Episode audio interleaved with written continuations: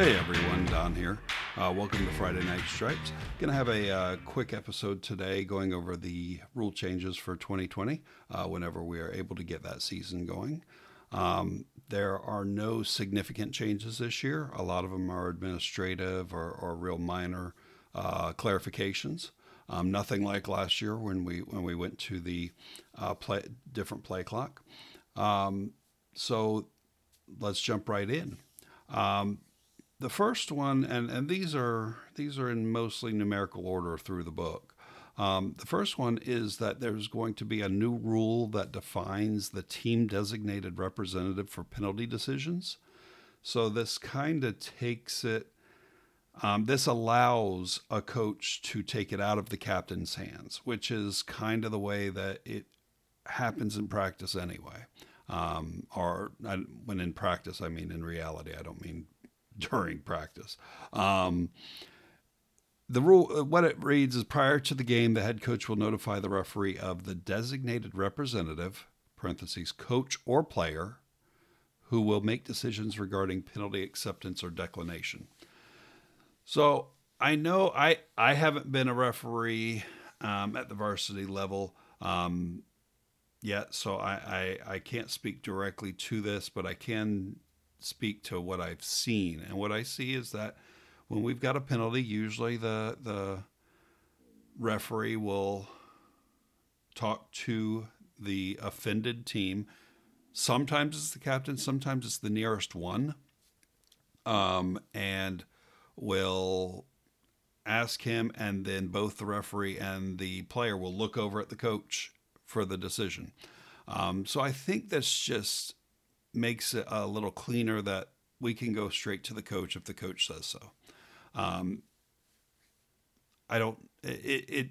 It's questionable to me what the purpose of captains are in a lot of sports, but this takes one responsibility off the captain, and it's probably the biggest responsibility that we ignore anyway.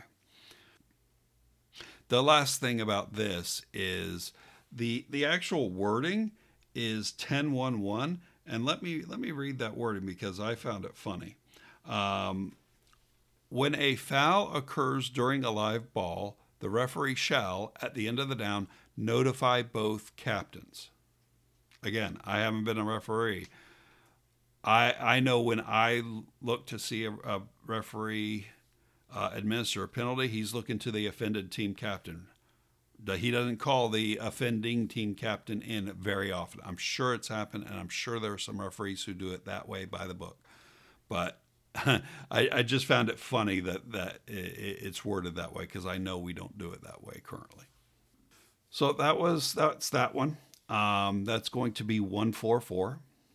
And then it affects, it looks like it affects 6 other rules as well. The second one is about halftime intermission on a weather delay. So I'll read it first. This is going to be a new add to 316C exception. And what it says is, the halftime intermission may be shortened by mutual agreement of opposing coaches if a weather delay occurs during the last 3 minutes of the second period. So it's easy to see what they're trying to do here. If we're playing a game and we get down to, let's go to the most extreme example. We got 10 seconds left on the second quarter clock. Lightning strikes nearby. We've got to stop the game. Okay, let's say it's a 2-hour delay. We go, we come back, we start the game. By rule, we're required to have at minimum a 10-minute halftime. So we come back, play 1 or 2 plays, and then we have to have 10 minutes of just nothing. And that can be a problem. So this is one way of handling it, that's saying if it's during the last 3 minutes of the second period, then the coaches can agree on shortening halftime. Makes sense. Doesn't seem to really be in the way of safety. So this one's fairly easy. The next one is a clarification on the 40-second play clock. And this is really a way of keeping the defense from manipulating the clock a little.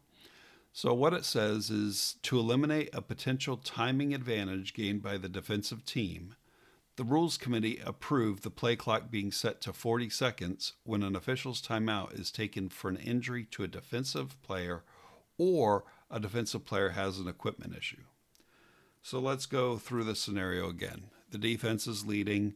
We've got, we'll say, 40 seconds to go in the game. I'm sorry, defense is not leading. The defense is behind. And we've got, say, 40 seconds to go. It's third down. The offense isn't going to snap. What could happen is the defense could immediately say, oh, and fake an injury. And then we stop the clock, and then we're winding on 25 seconds. So this clarifies and makes it less possible for the defense to gain an advantage. There's also clarification to the 25-second clock, and really this is just a way of making clear what should have been happening anyway. What it says is, following a legal kick when either team is awarded a new series, the play clock will be set to 25 seconds. So it's not that this should have been happening anyway because it's with either team. So let's say we have a kickoff.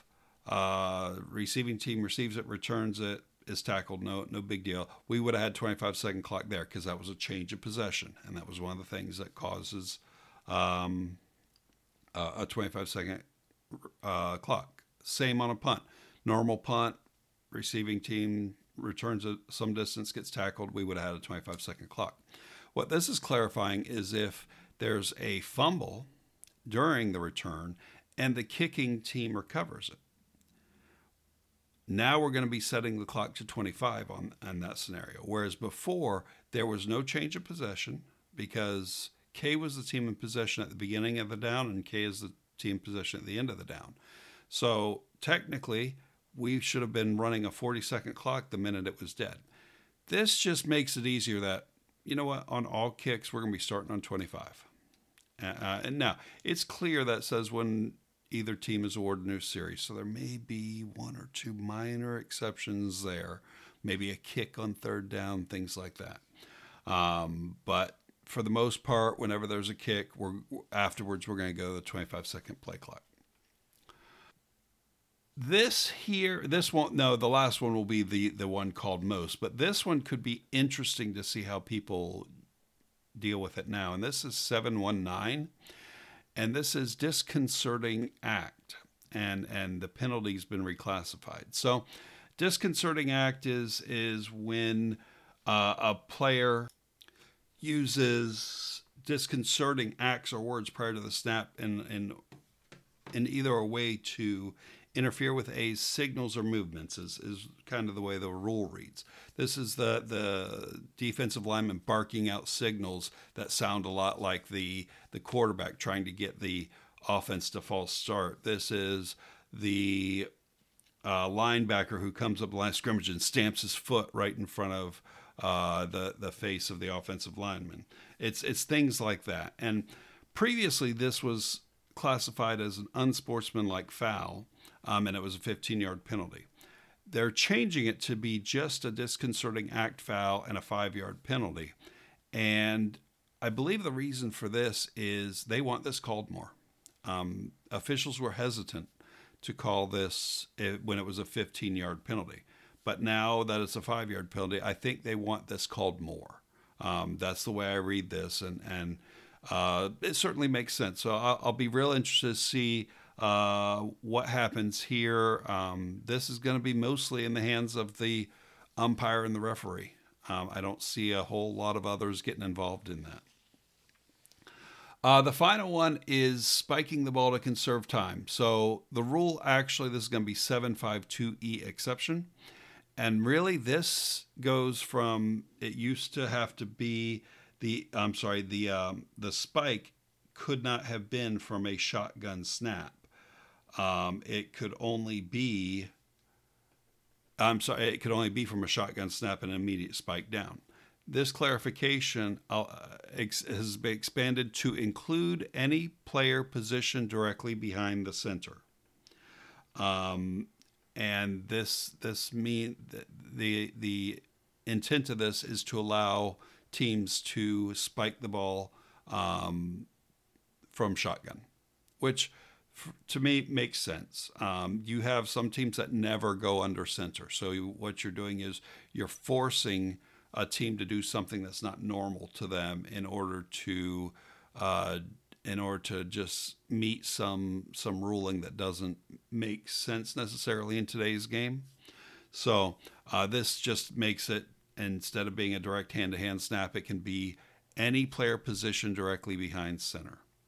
Now, the same things apply. If you've got a fumbled snap and the running back picks up and spikes at the ground, that's not going to happen. Anything like that, because it's still going to be immediately after receiving the snap. So it didn't do anything except allow the shotgun spike in. Then at the end, we've got the points of emphasis for 2020. Sportsmanship is one, intentional grounding is another, and ineligible downfield and line of scrimmage formation. So those are going to be line of scrimmage officials. Those are kind of right in your bailiwick there, as well as the referee. Intentional grounding, that's one that is an absolute crew decision. You got to come together and bring all the pieces together. Ineligible line downfield, that's real interesting, especially in today's RPO world. I'm going to be real interested to see what the points of emphasis are, as far as do they want it called even tighter? Because in an RPO world, do they want that called tighter, or do they just want it called correctly, with all the meanings of that? And we'll actually dive into that in a separate episode especially, because I believe that needs its own discussion. So those are the 2020 changes. There are editorial changes, wording, things like that, but they don't list exactly what those are. We'll have to wait for the rule book to come out to see those. Other than that, everybody stay safe. There are a numerous number of various officials associations putting on webinars and opening them to the public, recording them and opening them to the public. This has not been a great time for everyone to have to spend during this virus, but when life hands you lemons, it's time to make some lemonade. And the way to make some lemonade as football officials is to get better at our craft. The number of resources out there is significantly better than 5 years ago when I started. So this is the time to get on the computer, get on the podcast player, listen to podcasts, listen to videos, get on a webinar and participate with other associations. Best thing about participating with other associations is that you hear different perspectives than your own association's perspective, which can open your eyes to a lot of things. It certainly has for me. So that's it for today. Everybody, please stay safe, and we'll talk again soon. Thanks for listening to Friday Night Stripes. Show notes and links to all of the episodes can be found on our website at FridayNightStripes.com.